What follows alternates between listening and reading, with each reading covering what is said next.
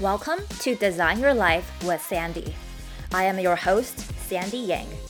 I am a human design expert, brain rewiring certified coach, and a high 70 energy healer. On this podcast, we talk about all things personal growth, brain rewiring, human design, energetics, mindset, and so much more. Don't forget to connect with me on Instagram at Sandy L. Yang. I hope you feel empowered by what we talked about today. Let's dive in. Hey, friends, welcome back to another episode. Okay, so you guys probably noticed that I have been going on and on and on a lot about brain rewiring over the last few months. Like, I think everybody at this point knows that I am obsessed is a tool that really helped me change my life in the best of ways. Like, I am grateful for it every single day. It's helped me make big shifts in career, money, business, my body, and most importantly, confidence. Um, brain rewiring really like is the no bullshit tool for manifestation, manifesting the reality that we deeply desire, because it is a tool that helps us stand in our own power and fully trust ourselves. This is not the secret kind of bullshit. This is really believing from the core that you are the creator of your own life and you are worthy and deserving of everything that you want and you have the power to create it. Okay, so enough about that. Um, I am excited to share today's episode with you all. I have my amazing, amazing, amazing client and friend Elizabeth Cairo on the podcast to chat about her personal development journey. And she shares extensively about her experience going through the brain rewiring process. Liz and I started working together back in March of this year. It's been absolutely mind blowing to witness her transformation, really. Um, she's always been a gem of a human being, but seeing her week after week via our Zoom coaching calls has been truly incredible to me that the way she thinks and speaks and carries herself is just way more empowered than when we first met. Her presence has always been so kind and loving, but now it is just backed up by high self worth and it is magnetic.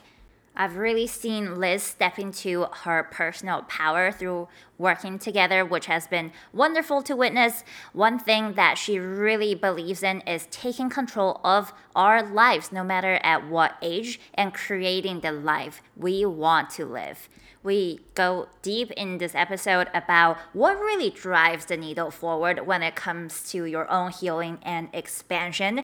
One thing we talk about very deeply is radical honesty. I truly, truly believe that honesty within yourself is the highest form of self love. I had a blast recording and editing this episode. I know you're going to love Liz as much as I do, she's truly one of those people who just makes you want to be a better human being. And I'll let you see it for yourself. All right, so sit back, relax, and here is my conversation with Liz.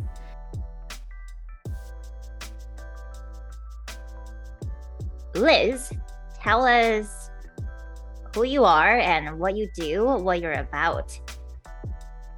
Wow, where to start?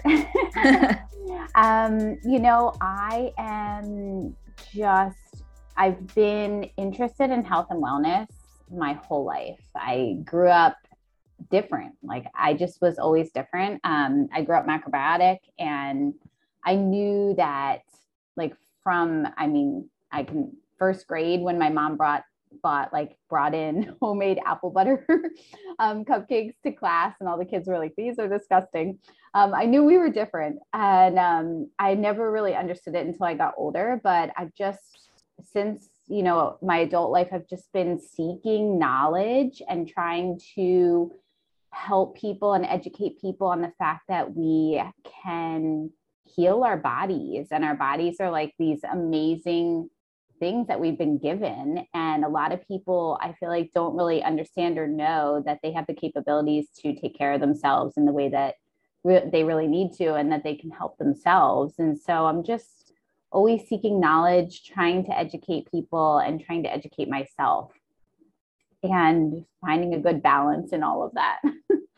Okay, I love that because we both have the one in our human design profile, and that is the knowledge seeker. That is someone who is meant to be a teacher and help other people. So we're like obsessed with furthering our understanding of how the world works, not in like everything, but um, we all are like pulled to specific things. And you are very pulled to wellness and you know growth um, becoming better versions of ourselves um, you mentioned finding a balance. I think that is so important because honestly, like the self development journey never ends. Um, so, how do you think one can find that balance, or how does that balance uh, realistically look like? um, that's something I've been trying to figure out my whole life. I think the biggest thing is consistency with error you know, with allowing space for error, allowing, or not even error, but just allowing space to be human and have a human experience. Because I think that um, in the health and wellness space in general, we're being bombarded now with so many different products and so many different things. And it's great. Like you said, having one in our profile, I love learning everything and um, exploring different products and um, finding out all the information I can find out. But it can also be overwhelming for people.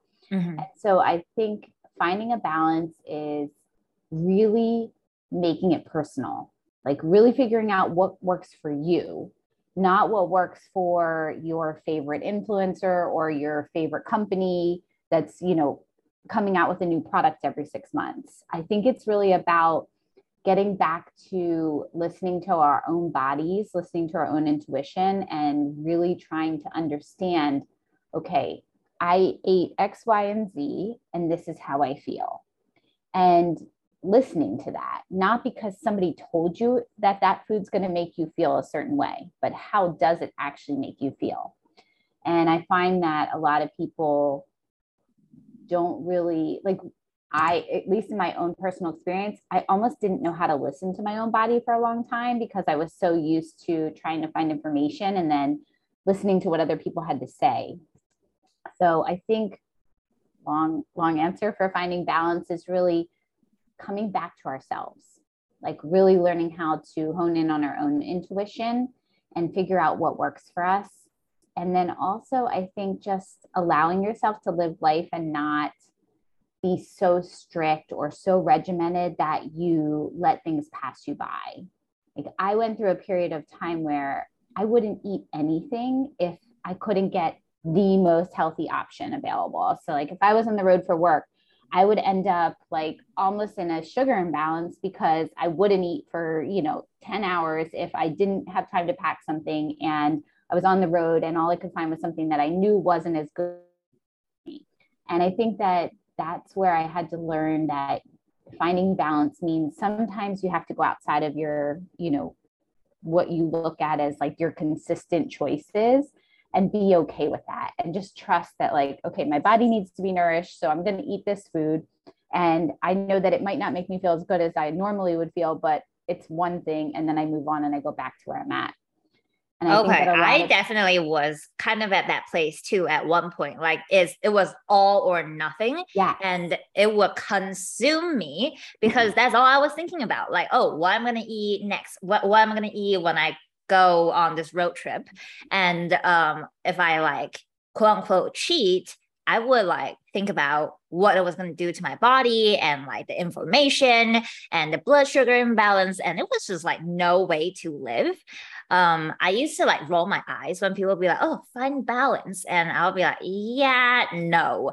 um, but finding balance is actually like like think of ourselves as like a pendulum you're always going to like swing a little bit to the left and a little bit to the right and like you're just not always like on one side or another you want to avoid like those really big swings um, and just like kind of like stay in like your healthy parameter Yes, I agree. And I also think like I was known for a long time as the person that made everything difficult. Like if I was going out to eat with a group of people, it's like, oh, we have to check and see what you know, Liz needs. And I got to a point where I was like, I don't even I don't want to be known for that. I want to be able to just go and I don't want other people to worry about me and not in a, a way of worrying what they care, like what they think about me, but just that I don't want to be the one that is causing this, you know, right. structure around things. And so, and I think that it took me internalizing and being able to relax inside, like you said, and take a step back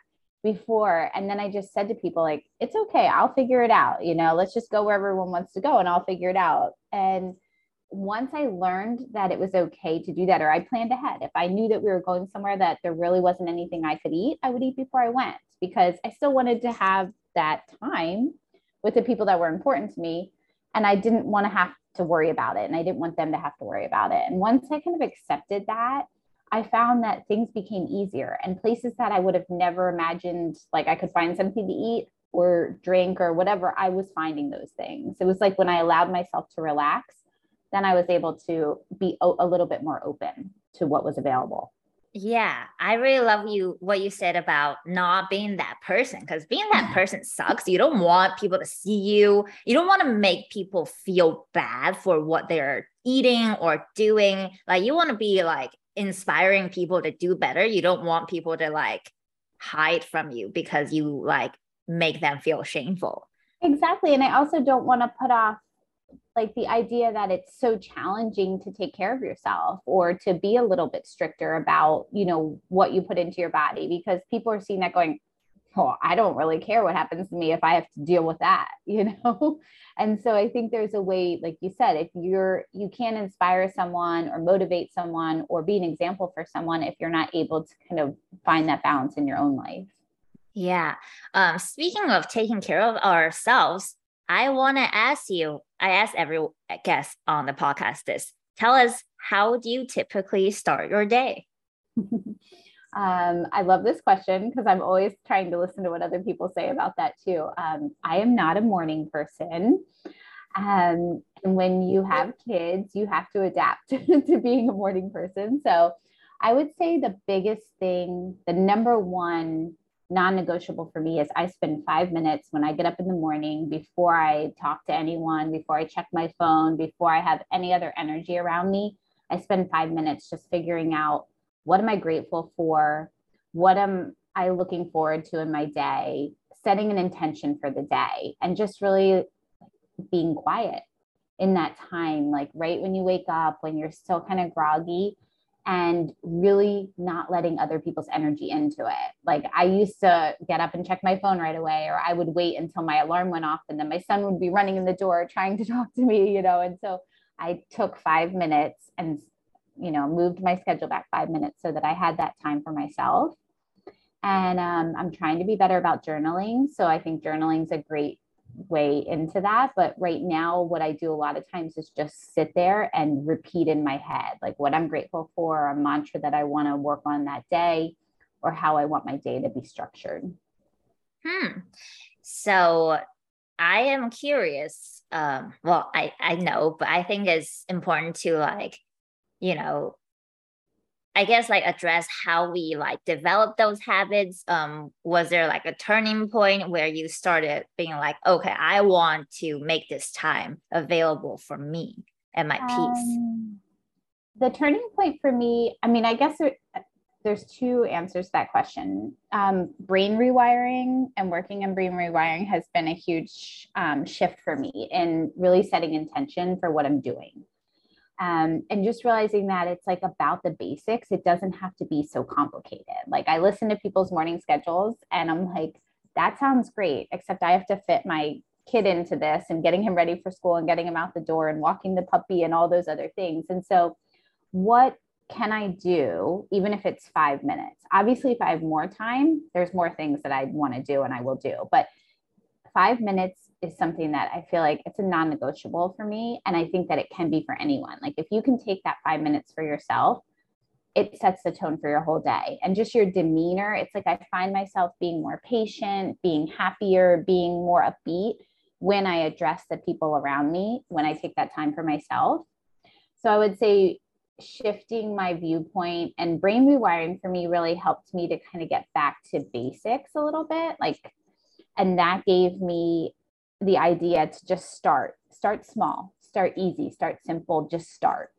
Yeah. And um, so that was a big thing. And then a big shift for me was I I love challenges um, and to-do lists and check marks. And I think you know that from when we first worked together. And um, I love the task, you know, lists and checking them off. But what I did was I um, found a devotional that I wanted to start working in. And um, I picked a Lakshmi devotional and I committed to doing that for 40 days, no matter what. And what I found was making that commitment to myself, it takes eight to 10 minutes, really helped me to make other commitments to myself. It was like, mm-hmm. okay, if I can carve out this eight to 10 minutes every single day for 40 days to do this thing, then I can also carve out five minutes for you know my morning to start my morning or i can carve out my 20 minutes for my meditation or whatever it is that's important to me it gave me almost like a rhythm um, I was thinking about it the other day. It's almost like resetting your circadian rhythm. It was like resetting my rhythm for structure in my life and doing something like that, that it was simple. It didn't have to have any, you know, it didn't have any structure to it. It just was that it had to be done every single day. And doing that helped me to then get back into, you know, motivating myself to take time for myself. Yeah. And I think uh, making it easy and doable is really key. Um, a lot of um, what will help your brain rewiring process be very successful is like super basic.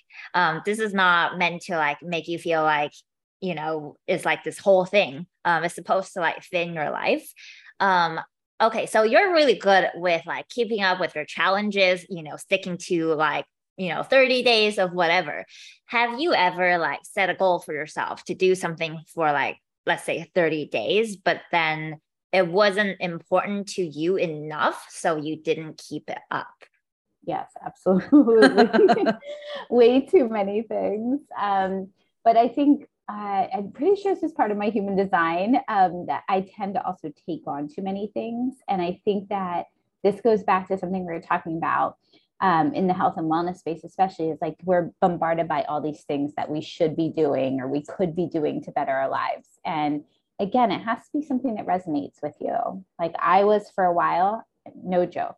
I would get up in the morning, I would do like my five minutes, and then, you know, I would start my day. And then I would take like, I didn't even realize how long it was taking. I would jump on the trampoline for 10 minutes. I would dry brush for 10 minutes. I would oil pull for 20 minutes. Like I would do you know, some kind of meditation. And I was like, it's great to have time to do that sometimes, but it's not always practical for people. And so I started to go, there's so many things here. What am I doing? You know, it's like my whole day was structured around this time and I wasn't getting my work done. I wasn't able to focus. I wasn't able to get the things that I needed to get done done. And so there's lots of times where I've said, okay, I'm going to do all these things. And I just said, you know what? It doesn't work and I actually think there's um, there's a humbleness in that. Like it, it's a little bit of a blow to your ego, but it's good to be able to say, you know what, these things don't all work for me. Just because I heard this person say they can do this doesn't mean that it works for me in my schedule.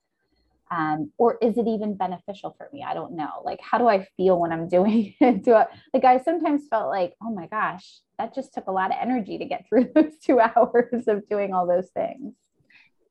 For sure. Um, the wellness industry is like a really big industry now. And uh, with marketing, it definitely creates a lot of FOMO if you feel like, oh, I'm not having this product or engaging in this practice, then like everyone who's doing it are getting benefits and I'm not.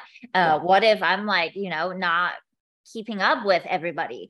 Um, so that's definitely something I struggled to as well, like a year ago. I swear I like found out like, oh, there's breath work. And but then I also wanted to read those books and like do those meditations. And I I would like look at all of them and be like, uh, you know, I don't even know where to start. So I just didn't do anything. You don't start at all. Exactly. Yeah, exactly. I find that, and it's funny because I do a lot of um, helping guide people to get started in meditation. Mm-hmm. And one of the things that uh, someone told me so long ago, and it just stuck with me, is like, there's no wrong way to do it, just do it. And I kind of live by that now with a lot of things. It's like, don't worry about how you're supposed to do it or what the outcome is going to be. It's like if it resonates with you and it feels good and you want to try it, just start it Just do yeah. it. Yeah. And if you do it for one day and you don't like it, or you do it for five days and it really doesn't work for you, okay, you tried it. Do you know what I mean? It's like we're no better, we're no worse off because we tried it. Yeah. I used to, so I like a long time ago, I hired like a wellness coach because I was so stressed out. And she was like, Do you have a mindfulness practice? I'm like, No, because meditation literally sounds so intimidating. and um, I would like want to meditate, but then I didn't look forward to it because I wasn't doing the meditations that were right. I didn't go into it with intention. I didn't know what I was doing. Like for me, okay, I'm learning like people meditate for all kinds of things. But like for me, meditation is like cleaning up my subconscious and like getting intentional and having a grounded start to the day. That's like why I do it. Um, but yeah, I wasn't looking forward to it. Um, I feel like there's something to be said about knowing something works for you. It might not always feel fun or feel quote unquote good because you know sometimes like when we do things that are good for us there's a little bit of resistance like i love journaling but like every time i pick up my journal i'm like do we really want to do this but i'm always grateful uh, after i do it yeah. And I think that's again like just really listening to yourself and your own intuition and like what feels good for you. And like you said, there's going to be resistance, I think, for a lot of things, um, especially things that are good for us. yeah. Unfortunately, they're not always easy. But you know, it was one of those things like when I first started my meditation practice, I mean, I was like, I had to hide in my closet because I couldn't have any outside noise. It was like I had this whole idea of what it needed to look like. And then I was just like, okay, this is ridiculous. like, I don't need to make such a big deal. I just need to do this. And so I said, I can just sit down for five minutes and like get out of my head and get away from everything that I'm distracting myself with and just take that time. And the more and more I did it, the more resistance dropped. It was like it became easier. And then I realized, whoa, I'm falling asleep really easily. And then if I get up in the middle of the night to go to the bathroom, I can fall back to sleep right away. It was like I saw the benefits of it so quickly that it became something that I wanted to do. Mm. Because you know what, like I think that's one thing that people, it's like we need to sometimes see the benefits of how it's affecting us in order to be motivated to continue doing something or to explore something deeper and so that's why i always tell people with meditation like there's no there's no wrong way to do it so just start. And then as you do it you might think you might find oh i really like guided meditations or i really like quiet meditations or i really like to listen to binaural beats you know like it's it's all very there's so many options out there and it can be so personalized but just start it and figure out what works best for you and how you know and the benefit you see from it Definitely. And I think that commitment to yourself, even if it's just like five minutes a day, that is like how we start to respect ourselves and therefore develop self love. I cannot agree more. And that was the thing for me with doing the the Lakshmi devotional, like just committing to that and doing it and taking the time. Like I remember on the 4th of July, and we, you know, we're at the beach in the summer. So the 4th of July is like a big deal and there's people everywhere. And I was like, I am getting this done. I'm taking that time. Like I'm closing myself off for 10 minutes and I'm doing it because I committed to it. And like going through times like that where it was hectic and normally I would have just said, "Oh, I don't need to do it today." And because I did it, it really it it like just elevates your whole your whole self. It elevates your art, elevates your vibration. It like just makes you feel good about yourself. Definitely. Um, okay, let's get into the second question. Um, so like what is something you're obsessed with right now? This can be a book, a topic, a product. Um, I'm really curious what you're into right now.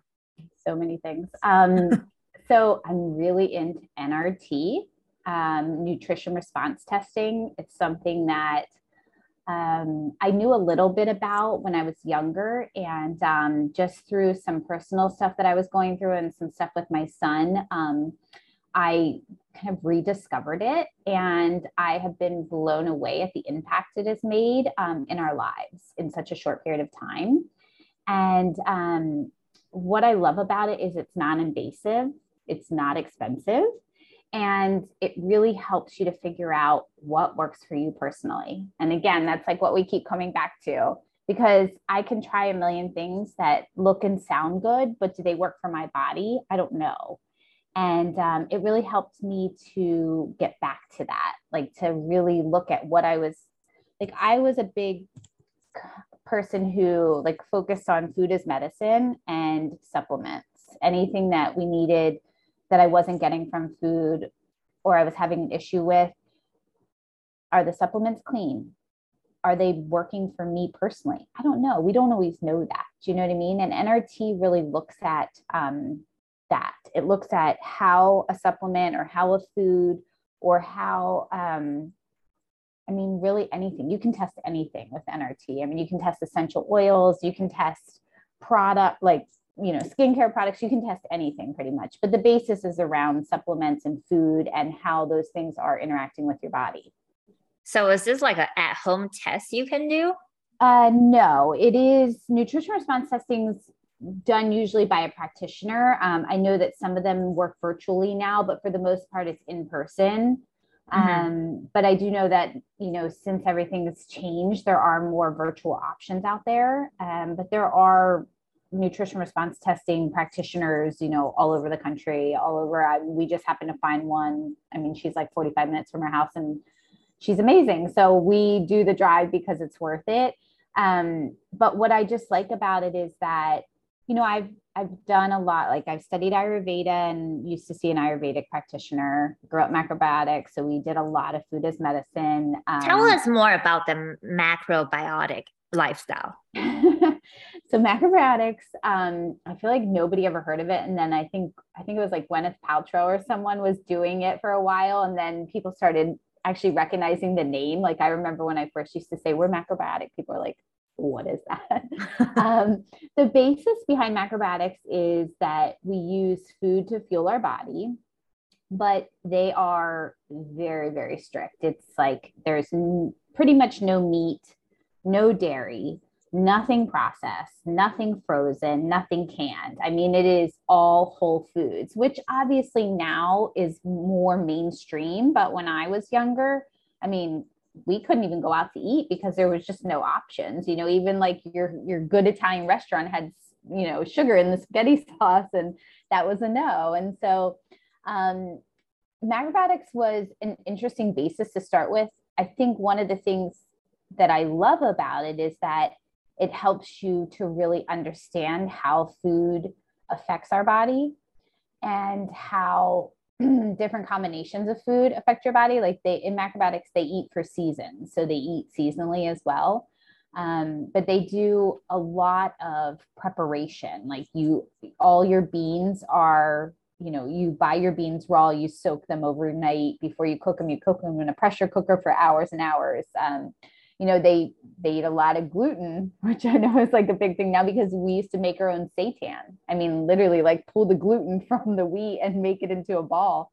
Oh my god. Um, but everything was made from scratch. I mean i growing up i remember my mom in the kitchen you know it was two or three hours for every meal. So it was a huge commitment.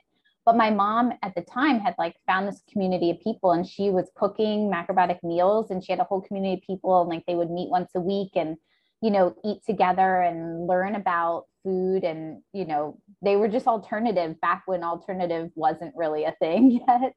Yeah. Um, so it was interesting. I mean, I remember totally getting made fun of as I grew up, you know, because we, we ate with chopsticks and um, they did that first, you know, digestion because they felt like you ate slower with chopsticks. And we, you know, I had to pack all of my lunches from when I was little and birthday parties looked a lot different um, when we were hosting them. But I'm so grateful for it when I look back on it because it gave me a foundation of exploration for food as medicine.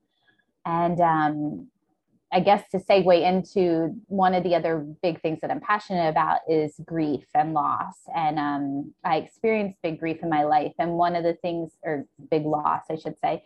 And one of the things I realized in macrobiotics and in a lot of um, food, you know, any paleo, any of these like trendy um, ways of eating, we don't always tie the emotional side into the physical side. So all of these ways of eating are amazing for different people. It's the same thing. It's like what works for you might not work for me, but there's so much option out there. But in macrobiotics, we didn't talk a lot about how there's an, an emotional connection to food and to ourselves. And so we thought we were doing all of the right things, like we were eating all the right foods and we were following this strict way of living, yet we weren't really addressing anything on an emotional level. And so as I got older and started to explore, um, you know, grief that I had and emotional trauma from loss, like I realized that it's not just about food. It's not just about taking a supplement. It's really about being whole as a person and really taking care of every part of you. And so that was that's been an interesting lesson. So I'm grateful for the basis of macrobiotics. I think it's it was back when there really wasn't a lot of awareness around anything that had to do with health and wellness in that in that way. And so we were really very different. um, and, you know, I could tell you tons of stories of really just feeling like, wow, we really are different. And, you know, for the most part, I didn't mind it, but it definitely, um, it shaped who I am, but it also, I guess, in some ways made me, um, kind of go inside a little bit. And that's been a lot of the growth that I've experienced through brain rewiring has helped me to kind of pull myself back out and not be afraid of who I am and like what I know and what I stand for and just to be able to share that. And obviously in our world today it's easier than it was when I was in, you know, elementary school, middle school and high school. Um, but it you know, it just it felt so different being that way and not having a lot of people around me that understood. Yeah. Um so here's what I heard you say. Um, growing up, just always like being different from your classmates, from your peers, um, even though there was that um, specific community for you know the macrobiotic people mm-hmm. um you still felt like okay like you like being different but it also made you maybe like keep some opinions and what you stand for um, within yourself. And it wasn't until um, you rewired your brain, you actually started to open up and like share that in a bigger way. Absolutely. Yeah. I mean, I feel like that is kind of the start for me of taking back my power and finding my voice and realizing that it's okay to be different. It's okay to talk about these things and to share them. And not everybody has to agree. I think that's one thing um, that was so hard for me growing up because people were so um, closed to the idea of taking care of yourself in the way that we were. And what I realized is that it's okay for everybody to do what works for them. It's just, I want to be open to other people. Like I remember, so I've never eaten meat in my entire life. And I have a best friend and he would claim that he's a meatitarian. Like he just could just literally sit and eat three steaks in one sitting. Like carnivore. He's total carnivore. Um, and you know, we always we have great debates about this. And I always say, it's not for me. I don't have anything against you eating meat. I just want you to make sure you're eating quality food. Okay, that's important thing for me. It's like let's take responsibility for what we're putting in our bodies, no matter what it is. And when I was growing up, a lot of people weren't really open to that. They were like, oh, you're so weird, you know, or what do you mean? I mean, I had a guy in college like chase me around with a piece of lunch meat one time. like, what I mean, heck? so ridiculous. And like, you know, whatever happens in college. But people couldn't wrap their heads around it. But instead of like trying to sit down and understand it, they just would, you know, obviously like make fun of me or, you know, single me out. And so I think that's something that I'm trying to help people with is like to bring awareness around the fact that let's just like accept everybody for who they are and meet them where they are. Mm. And and let's try to like I'm not trying to convince anybody of anything. If you have a question or you have an issue and you want someone to help, I'm always willing to help. But I'm not the person that's going to be like, you have to do this or you have to do that. Because again, it's about what works for you. I more want to educate people on like, let's look at how this affects you. Let's look at your emotional state. Let's like address the things that you're struggling with and maybe you'll be able to figure out for yourself what works and what doesn't work oh yeah totally um especially like with food there are definitely so many people who um are they identify their identity is like rooted in the how how they live their life in terms of like eating and like working out lifestyle stuff. And it's just like it's just weird um to spend that much time on it. Of course like we want to take care of, of ourselves but like when you find some like a way of eating that really works for you and like keeps you energized so you can accomplish things that's like a very beautiful thing. And of course that can evolve over time. But um yeah like i think you know individuality is so huge and i love what you said about um health and feeling vibrant is about being whole. I remember uh, going to nutrition school back in the day, and all I thought about, you know, when it comes to health and wellness was just like food and supplements. And um, they were t- showing us like a diagram with like, oh, there's like financial wellness and relationships and like career fulfillment. I'm like, what? that was like a light bulb moment.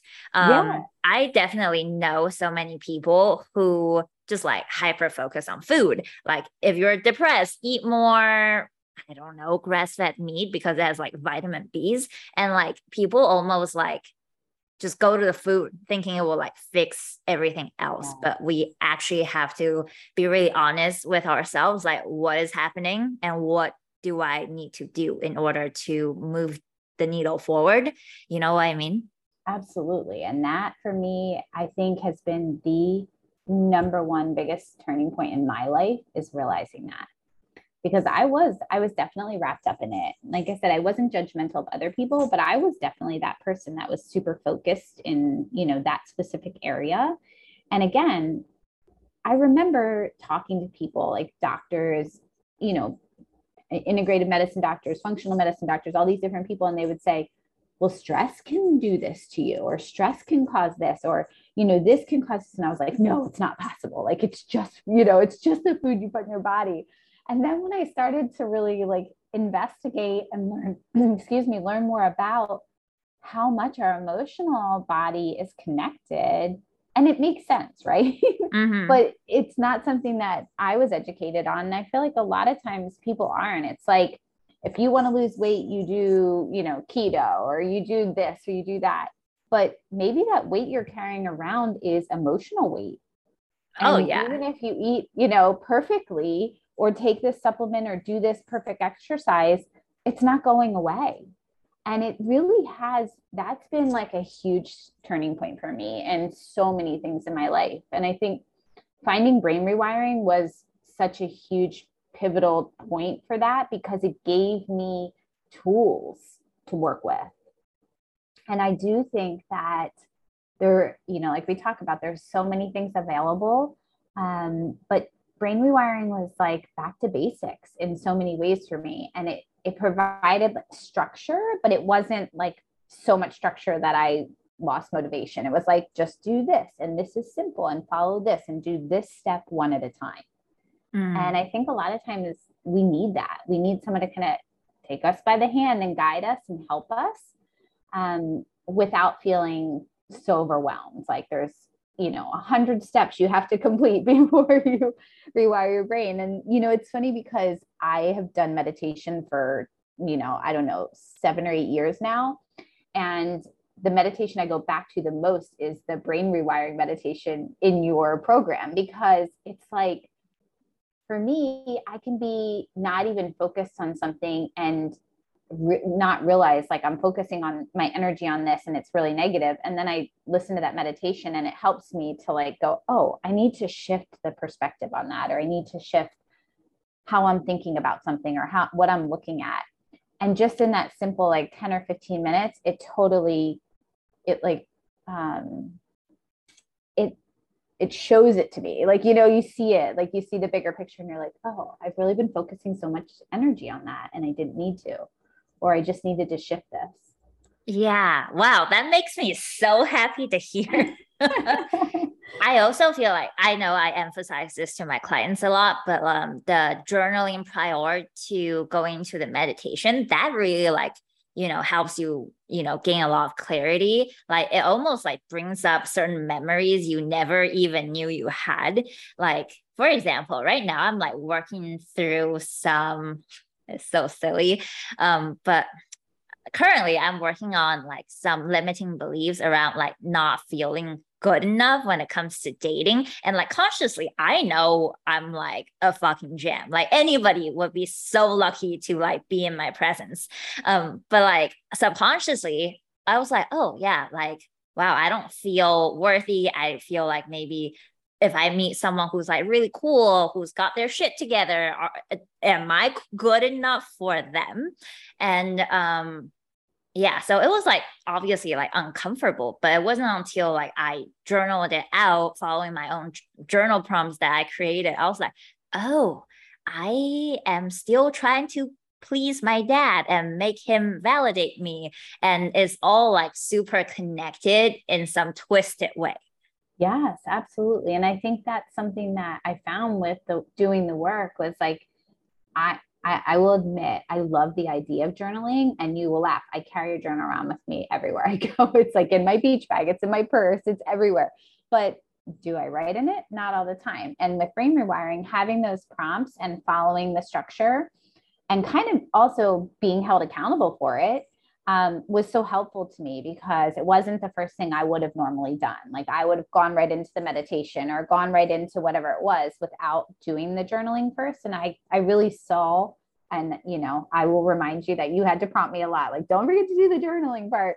Um, but when I did that, I really could see how, like you said, it really brings up these twisted things that you didn't really realize were affecting you or how they connect it's like what you were thinking and how it connects to something else. And one of the things that I was thinking when you were talking also about the brain rewiring is that one thing for me with journaling is that it feels really real when I put it on paper. And I know yeah. that sounds so crazy sometimes, but it's like in my head, nobody else can hear it. Right? but when it's on paper, it's like released. Um, and so there was a little bit of fear around that but working with the prompting and then following it with the meditation it really helped me. It was like okay i can put this down here and it's real right now but i have control over changing it. And so oh, yeah. and having that tool in front of me made me feel like it was like easier to release things if that makes sense. Like just writing it out sometimes was scary for me but knowing that okay now i have this next step to follow up from that journal prompt and here's what i'm going to do to help that. Yeah so uh, share with the audience why was it scary to write things down? Um let's see. I think first of all um, for me personally it was a lot of just like actually admitting that i had something that i needed to deal with. Like a lot of times it's like if it's in my head i can just pretend that everything is okay. And when i put it out on paper it felt it felt more real. It felt very vulnerable and very personal. Um, of course, there's like a little bit of a fear, like, what if somebody reads this, you know, or what if somebody finds this? Um, but I think for the most part, it was just me admitting to myself because when I put it out on paper, it was like, whoa, I really think that. And I will tell you the biggest thing from brain rewiring that was actually kind of a shock to me, and it went into like other things that I've worked on before, um, before I found brain rewiring, like I, you know, I would take this course or try this program or read this book, and everybody would say, okay, you have to talk the talk and walk the walk, or you have to walk the walk before you talk the talk, kind of thing. And I never really understood. When I started doing brain rewiring, I realized, okay, I have to be honest with myself if I'm going to change the thing that I want to change, and also that I didn't know exactly sometimes what it was that I actually really wanted. It was like in your head, you can kind of spin it and just let it be this um, like untangible thing that's just living there. But when I was like putting it out on paper, I went, oh, is it really okay to say, like, I want this specifically? And to be able to admit that to myself and to be able to start to shift those things, then I saw things in my life actually shift It was yeah. like I created this momentum by being able to put it on paper and work through the steps of brain rewiring of being really honest with myself. Yeah, yeah. I feel like I always remind my clients um, we cannot control our thoughts and it's actually not healthy to control or suppress our thoughts but we can deliberately introduce a thought so that's where like journaling and um, talking to someone you trust becomes really helpful.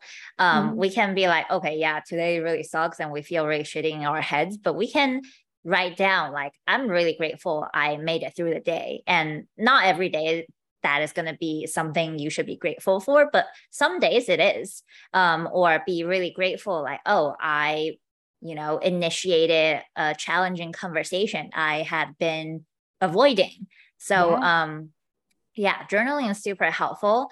Um, I love what we talked about, um, like being honest with ourselves, because that's radical honesty, and honesty truly feels like love. It really does. And I think when I came to you, I'm sure you'll remember this, but this is like a broken record for me. It's like I can't access my emotions. I don't feel like my heart is open. Um, and I kept like looking for all these like easy fixes for that. And what I realized in working through the brain rewiring is like that is love like being honest with yourself and allowing yourself to like i was expressing myself through these journal prompts and through the work i was doing that i started to be like oh i do love myself you know and there she is and like i want to love her more and i want to do these things that empower her and help her. Um, and so it was through that honesty that helped me to find that and see that and like start to really live that that is such a good tip. it was. And I will, the other thing I will tell you about brain rewiring that has helped me so much is, um, you know, I've struggled with a lot of anxiety um, surrounding certain things um, with the loss that I had. And one of the things that brain rewiring has helped me to do is also to, to envision like what is going to happen. So like i have a lot of anxiety. This is very personal but like about driving um, long distances by myself. Um, ever since my sister passed away that's like been the thing that's been really hard for me. And in brain rewiring i would then when i was like in a situation where i had to go like i have to go here for a meeting for work and it's two hours away the morning that i was going or the night before i would actually like do a little prompt of like okay, this is how it's going to feel when I get home. And this is what I'm going to do when I get home because I'm going to have a safe drive and I'm going to get home and everything will like be this way. And it helped me to shift those thoughts by being able to like go, okay, I have to get through this, but when I'm back, this is how I'll feel or this is what I'm going to do. And um, that was something that really changed for me during brain rewiring. That's really powerful. Um, I would love to hear more about this. So, like, what if you are like driving and you are feeling anxious? So, I mean, the biggest thing that's helped me more recently is through brain rewiring, I've seen how much we can control our thoughts and how much when we are able to control our thoughts, how much they don't control us, if that mm-hmm. makes sense. And so I do try to prepare myself ahead of time when I know it's going to be a situation where I may feel anxious or it's going to be like, you know, a situation where I was anxious in the past.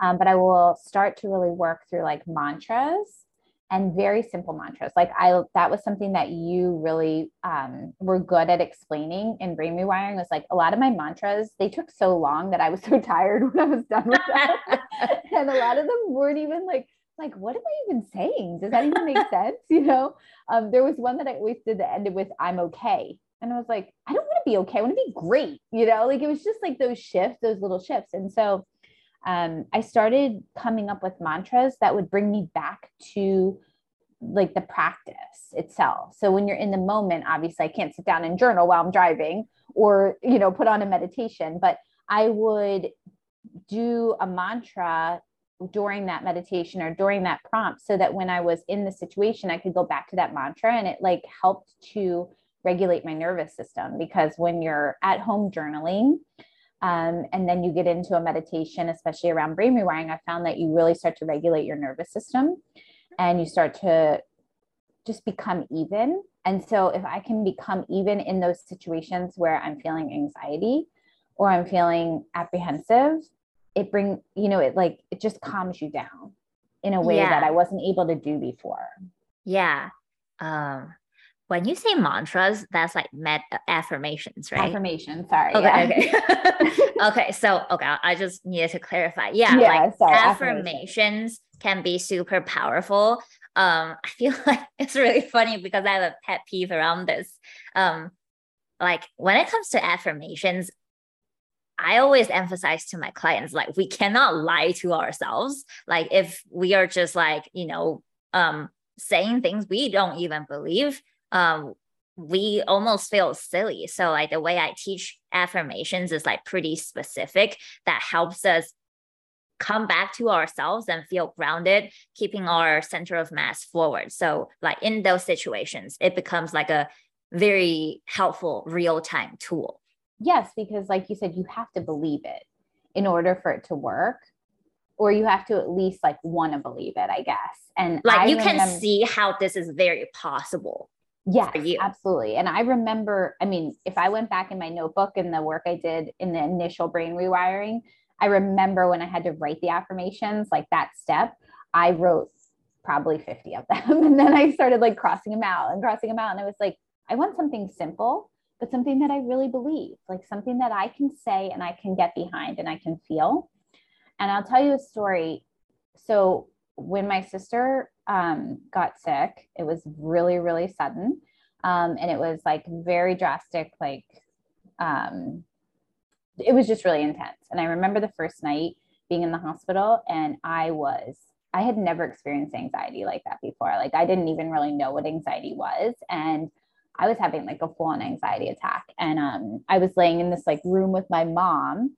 And I remember my mom saying, I'm going to give you an affirmation and I just want you to say this like for a long time. I want you to just sit here and say it. It was like I couldn't sleep. It was late at night. She said, I don't even know if you're going to believe it right now. She said, but just trust me that if you say it enough and you really think about what you're saying, you'll believe it and it will help you. And I used that affirmation probably for 10 years after my sister passed away, like just in times where I needed to go back and like reset myself. And it was like, I remember when I first started doing it, I was like, my mom is crazy. What is going on here? She's what was it. the what was the affirmation, if you don't mind sharing? Healthy, I am whole, I am complete, I am in control. Oh, I love that. And it was so simple. And you know what was so interesting? We were completely out of control at that time. Mm. But what the only thing that I could control was that if I could stay calm and I could regulate myself to like be able to like be who I needed to be in that moment, I would get through it. And mm-hmm. that was what I needed. I needed to just like know that I could get through every moment at that time that we were going through. And so it was funny because like we always joke about like we really can't control a lot, but what she was trying to get from that is like we can control where we're at in that moment with our thoughts. And that's the only thing we can do. Oh, and yeah, it was like so impactful for me, you know, and obviously like to this day, it's something that I never forget. Mm, that's beautiful. Yeah. Okay, so let's get to the juicy questions. So, you know, I absolutely adore you as a client and friend since we started working together in brain rewiring just like in March this year. So, not even that long ago. I can't believe it. I know, right? I've seen you like really step into your personal power, which has been like super wonderful to witness. One thing you said you really believe in is taking control of our lives, no matter our age, and creating the life we want to live. I would love for you to share uh, with the audience your story behind this. Sure. Um, I will say that I think it's like, I mean, when I was in my 20s and 30s, I, well, I, I should say this before my sister passed away, I felt very invincible. I felt like I was like, you know, I was pretty confident. Um, you know, things, I had a good life. Like I was grateful for what I had. Obviously, you know, things were not perfect, but they were good. And I could recognize that. And um, I can kind of separate my life into like two sections, like the time before my sister got sick and the time after she passed away. And um, I think that I kind of just became numb for a long time and I never really dealt with the grief and the loss. And then I had a kid and I, you know, I got older and then like, I'm not going to say it was like one day I woke up, but it was kind of like that. Like over a period of time, I woke up and I was like, what am I doing here? Like, what is my purpose? Am I even happy? You know, like, um, and it was like, I love my son and I enjoy my life. And, but there was a lot of things that were going on that I was like, is this even who I am? Like, how am I allowing these things to happen? Like, I'm not showing up as the person I want to be or that I was, um, or that I like thought of myself as. And so I started realizing, like, oh my gosh, for a little bit of time, I was like, you're too old to try to like figure this out or reinvent yourself. Like, just be quiet and like enjoy, you know, the time. And um, as my son started to get a little older, I was like, no, like there has to be more to life and i want to find those things and i want to get back to who i was and the things that were important to me and i remember this quote i had this like taped to my binder when i was in school and like then i had it like cut out and taped in my wallet um, in college and it, it it says something like um, you can never start over but you can start from here and make a new ending. And i just remember being like wow. And then recently, I think you might have shared something about like people who have made success of themselves in the things that they were passionate about at all different ages. Like it doesn't matter how we are or what our experiences are um, up until that point. Like we can decide who we want to be and we can decide how we want to be. So even if you were a certain way, like I didn't really like the person I had become, um, on the outside I was fine, but I didn't like myself inside as much because I wasn't being true to myself. And I thought, well, I could just continue on this way, or I could really decide, like, I'm going to be different. I want to be this person that I know I can be. And so that was like the start of the exploration. and it's been a lot of years of just doing work on myself and learning and really being honest with myself. I mean, that's been the biggest thing. And um, and I think it's not there's no end point. Like I think that we're just it's a continuation. But mm-hmm. I think that the work that I've done on myself helped me to uncover like things that I just I had never dealt with and things that I ne- didn't necessarily agree with that I was like I was living this life and I was like no I want this is not who I want to be. Do you mind sharing how you were not being truthful to yourself and who do you want to be? um, yeah, I will say the first thing for me is that I never really addressed like the grief um, in a way of I, I grieved, obviously, but I didn't really share with people who I really was or like what I had really gone through. Um, and I also realized that, um, you know, I just started to like reevaluate the relationships in my life because I think when we live on autopilot, we don't always realize like the people that we're surrounding ourselves with and how like how we're interacting with them. I wasn't taking responsibility for me of like who I wanted to be. And I also wasn't holding up like I wasn't letting I wasn't a, I was letting people treat me in a way that I didn't really agree with. But it was mm-hmm. like I was kind of on autopilot. I was a little bit numb. And when I started to realize, okay, I haven't been honest with myself. Like I actually had like guilt around my sister's death. Like I had things that I hadn't been honest with myself about. When I started working through those things, I started realizing like I'm not upholding my value or like who I am or who I want to be. I'm letting people kind of walk all over me in a way. Um, and I wanted to take responsibility for it. I wasn't there to blame other people for it. It was like I wanted to do the work to figure out why I was doing that and how could I stop that. Yeah. And I think that's one thing through my journey so far. And one of the things that I really would like to help other people with is, and it's going to sound like a little bit more simple and maybe mean, but like we, if we all just took responsibility for ourselves and took care of ourselves, we would be able to put out the best version of us. Yeah. And when we weren't, the people that were important to us would be there for us, if that mm-hmm. makes sense. But like, I, I didn't have some of the connections I probably needed because I wasn't honest with myself. So if I'm not honest with myself, I'm not being honest with other people. Yeah. And I definitely think, especially in the mom culture, it's like it's cool to be busy. It's cool to always like, it's always hectic. It's always this and it's always that. But no, it's like a lot of times I just was not okay and I wasn't able to express that. So I would just like be like, oh, I'm just busy, you know, or, or I wouldn't connect with people at all. It's like I have even literally said to a good friend of mine recently, I said, I'm really sorry. I have really not been a good friend. Like I haven't been in touch as much as I would like to be.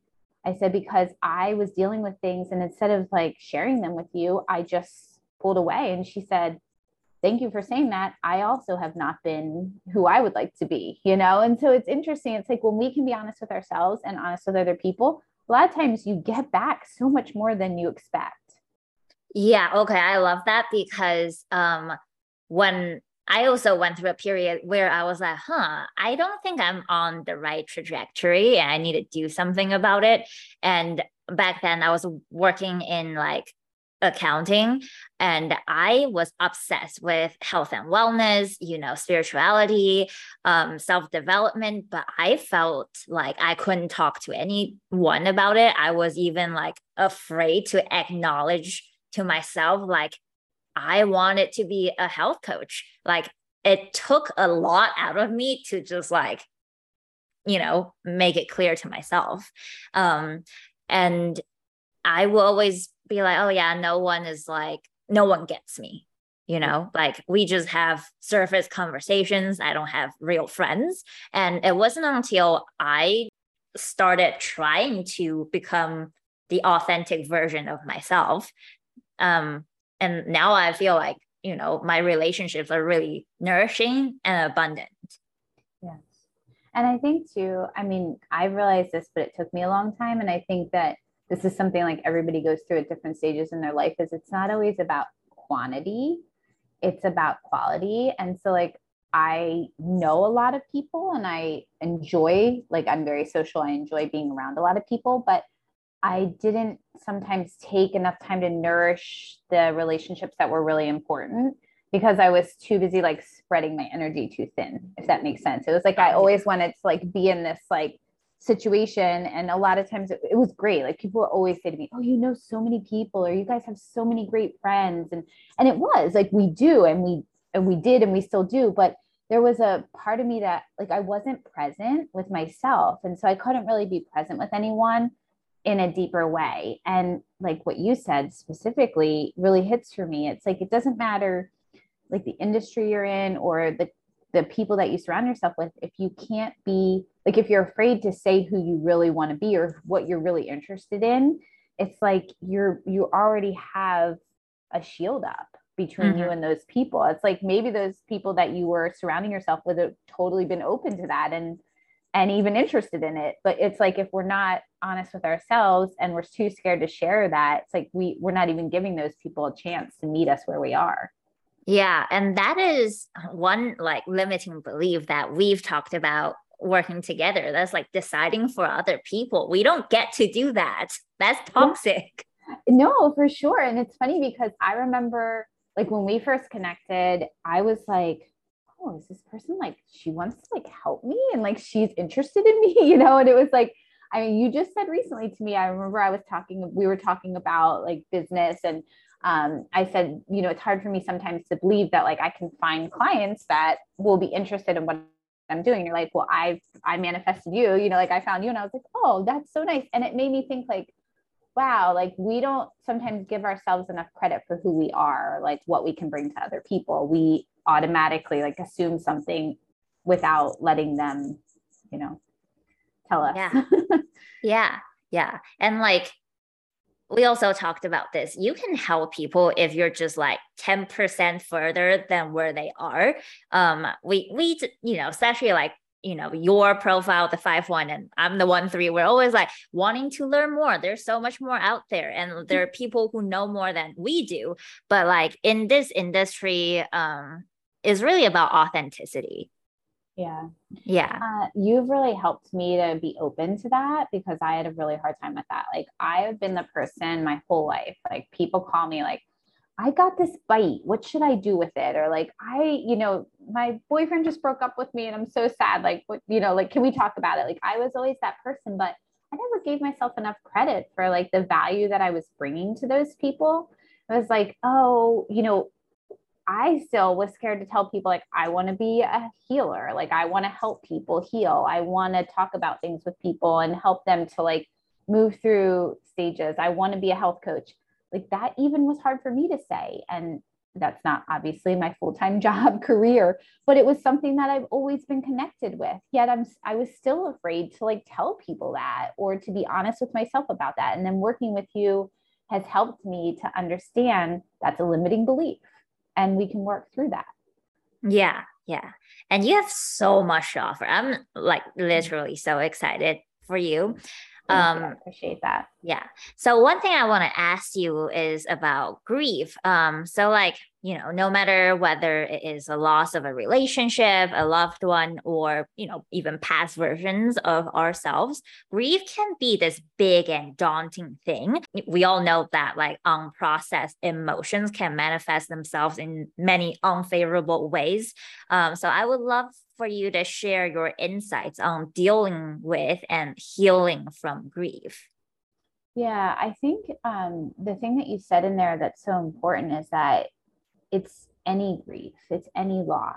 And I think there was a part of me, I mean, even for as horrible as what we went through with my sister, I still was like, you know, I would look at like, I met a woman who lost her daughter like really tragically, really fast. And I was like, oh, my grief doesn't compare to her grief, you know? And it is like, no, like we all experience grief in different ways. And somebody said something to me recently that really hit me. And you mentioned it there about like grieving um, who we might have been and like changing or um, there's so much to be said even for that. It's like just allowing ourselves to feel emotion.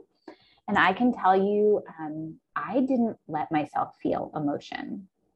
Like I didn't know how to express it. We don't really, I think, in general as a society, this is a very generalized statement, really talk about grief. We don't talk about loss. We don't talk about our feelings in a way that's like i don't know. I think it's not doesn't feel safe in a lot of ways to like to express how we feel. Like how many times has someone called you and been like or you know like you get a text you're like hey how are you? And you're like i'm really sad today.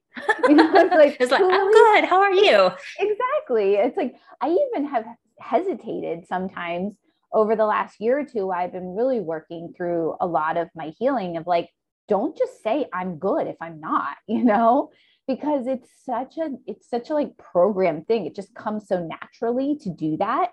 And it's like okay to say I'm not okay or you know what, I'm really having a tough day.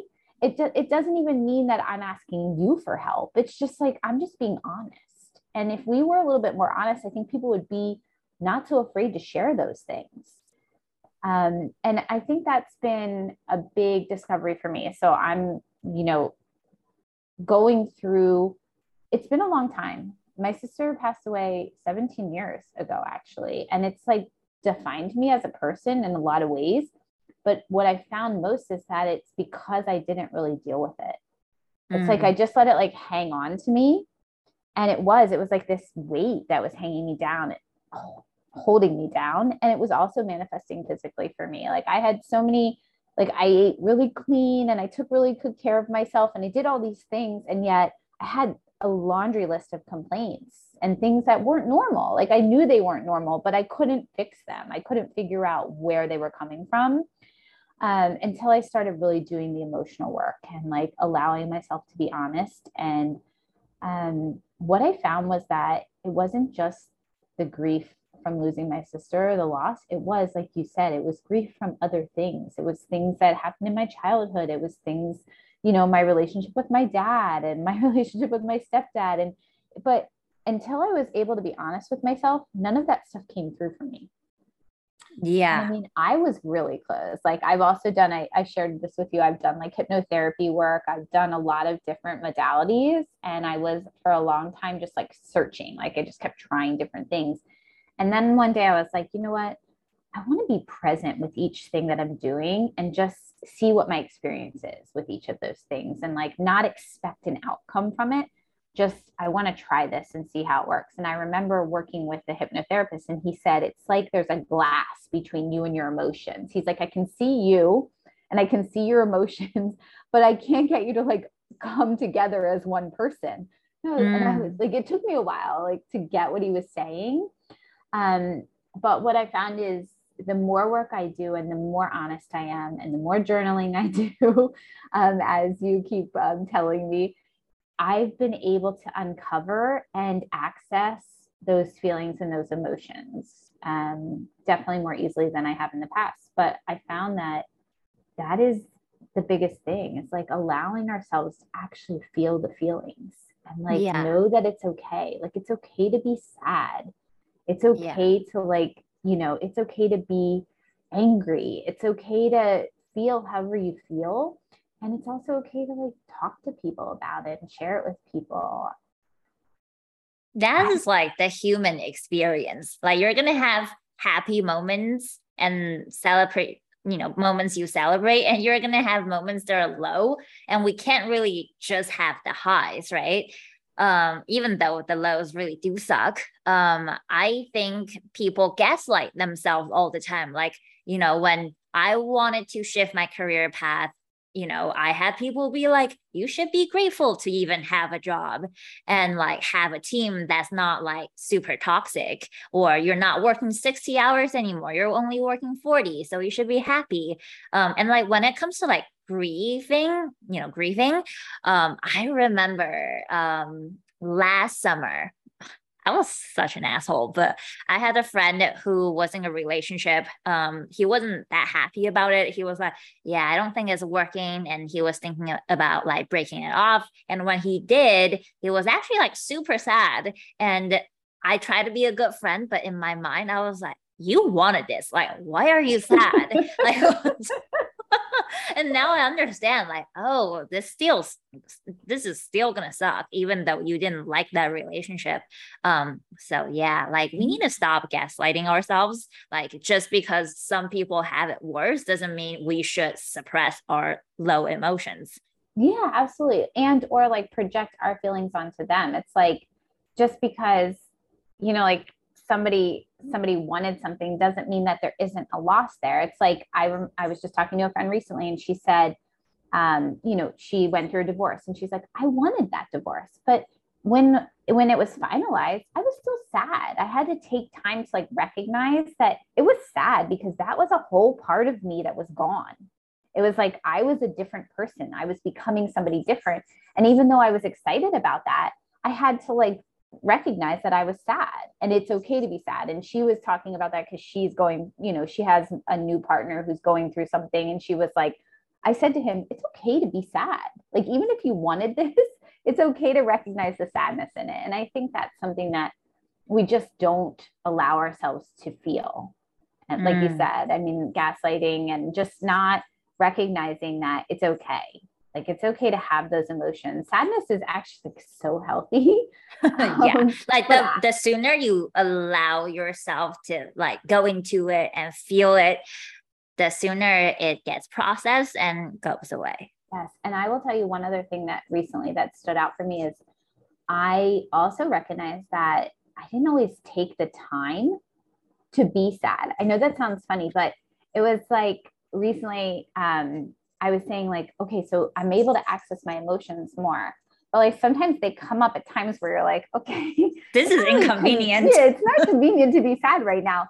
And maybe you can control it, maybe you can't, but like let's then take time to feel that sadness because as everybody says, and I keep being told this and I see this in my experience, like we do have to feel that in order to work through it. Mm. And so if we don't allow the space and the time, it's just like taking steps to work through brain rewiring. It's taking steps to do meditation, whatever it is that you're committing to. It's like if we want to heal ourselves, we have to commit to taking that time to feel those feelings and allowing space for it. And again, same thing with other people. Like if somebody comes to you and they're sad, allow them to feel the sadness. Like something that has stuck with me so much. There's this woman that I love. I met in our old neighborhood and she's like, she does like conscious parenting and um, I don't know a ton about it, but one of the things that she said to me is like, if your kid says he's nervous, like say, okay, that's okay. That's a valid feeling. Like it's okay to feel that and then help them work through it. It's the same thing with sadness. It's like that is a valid feeling. So if you're sad, I'm not going to like always just try to make you feel better. Like let's let you be sad. I'm here yeah. for you. I see you, you know, and I honor that you are trying to work through something because it might make me uncomfortable, but it's not about me. It's about yeah. you. Do you know what I mean? And vice versa. Like we have to allow ourselves to like feel a little uncomfortable sometimes in order to be there for other people too. And that is the human, I think, experience. And oh, definitely take responsibility for ourselves. Like it's yeah. inspiring to me to see people, you know, open themselves up and be there. Yeah. And I love what the conscious parenting lady said. Like when we tell our kids, hey, you shouldn't be sad, you shouldn't feel this way, they're still going to feel that way, but they're also going to add guilt on top of that. A hundred percent. And I went through that for sure. And I was like, wow, I really, I recognize that that's something I experienced. So I want to make sure that I'm not doing that to somebody else, especially mm. my own kid, you know? Yeah. And it is, it's such a quick, it's so programmed for me. It's like, and I think for a lot of people, it's so quick because we want to make them feel better. Like I want to help people, right? But gaslighting them or like silencing them isn't really helping them. Mm, definitely. Yeah, holding space and letting people feel safe to like express that is so healing. You don't even have to do anything besides just actually listen. It really is. And you know, it's so I had such a hard time like believing that there was people out there that wanted to do that for me. Um, and now that I've allowed myself like that experience, it it really helps me to see like that's something I really want to help other people with. And that's something I think in general that we aren't there isn't enough available or we don't do that enough that we really could. Like just holding space for people is so healing. Yeah. Well, you have a heart of gold mm-hmm. and I so appreciate you. Any um last things you feel really compelled to share with the audience? I think the biggest thing is just like remembering over all of this is that like it's we're we're connected from head to toe, right? So it's not just physical, it's emotional. And so let's like normalize taking care of our whole body, our whole system and like and that includes our mind and our emotional state and just remembering that our bodies are like these absolutely amazing things and if we give them the tools for each personalized person, they can do amazing things. Well, that was really good. I can listen to that again. Um, I really do think that what we covered in this episode is so beautiful, and I hope you find it to be empowering and inspiring as well. You can connect with Liz on Instagram at Elizabeth M. Cairo. Let us know what you think about this episode. We would love to connect with you. And if this episode or any of my brain rewiring related episodes have sparked your interest in trying it for yourself, I have amazing news. I am starting Empowered, aka my upcoming brain rewiring group coaching program. Imagine in just 12 weeks that is less than 90 days. You can rewire your brain, shift scarcity mindset for good. No more victim mindset, no more negative draining patterns like people pleasing, no more procrastination or imposter syndrome. What if none of that exists in 2023? I know it's a little scary to be thinking about 2023, but it's gonna be here before you know it. And imagine, what if you no longer struggle with any of the shit I just mentioned? What would it look like to start the new year with unshakable confidence and high self worth? If you're just a little bit curious, you want to entertain that version of you, see how brain rewiring can help you, see if you and I are a good fit to work together, head to the show notes to sign up for the waitlist for Empowered.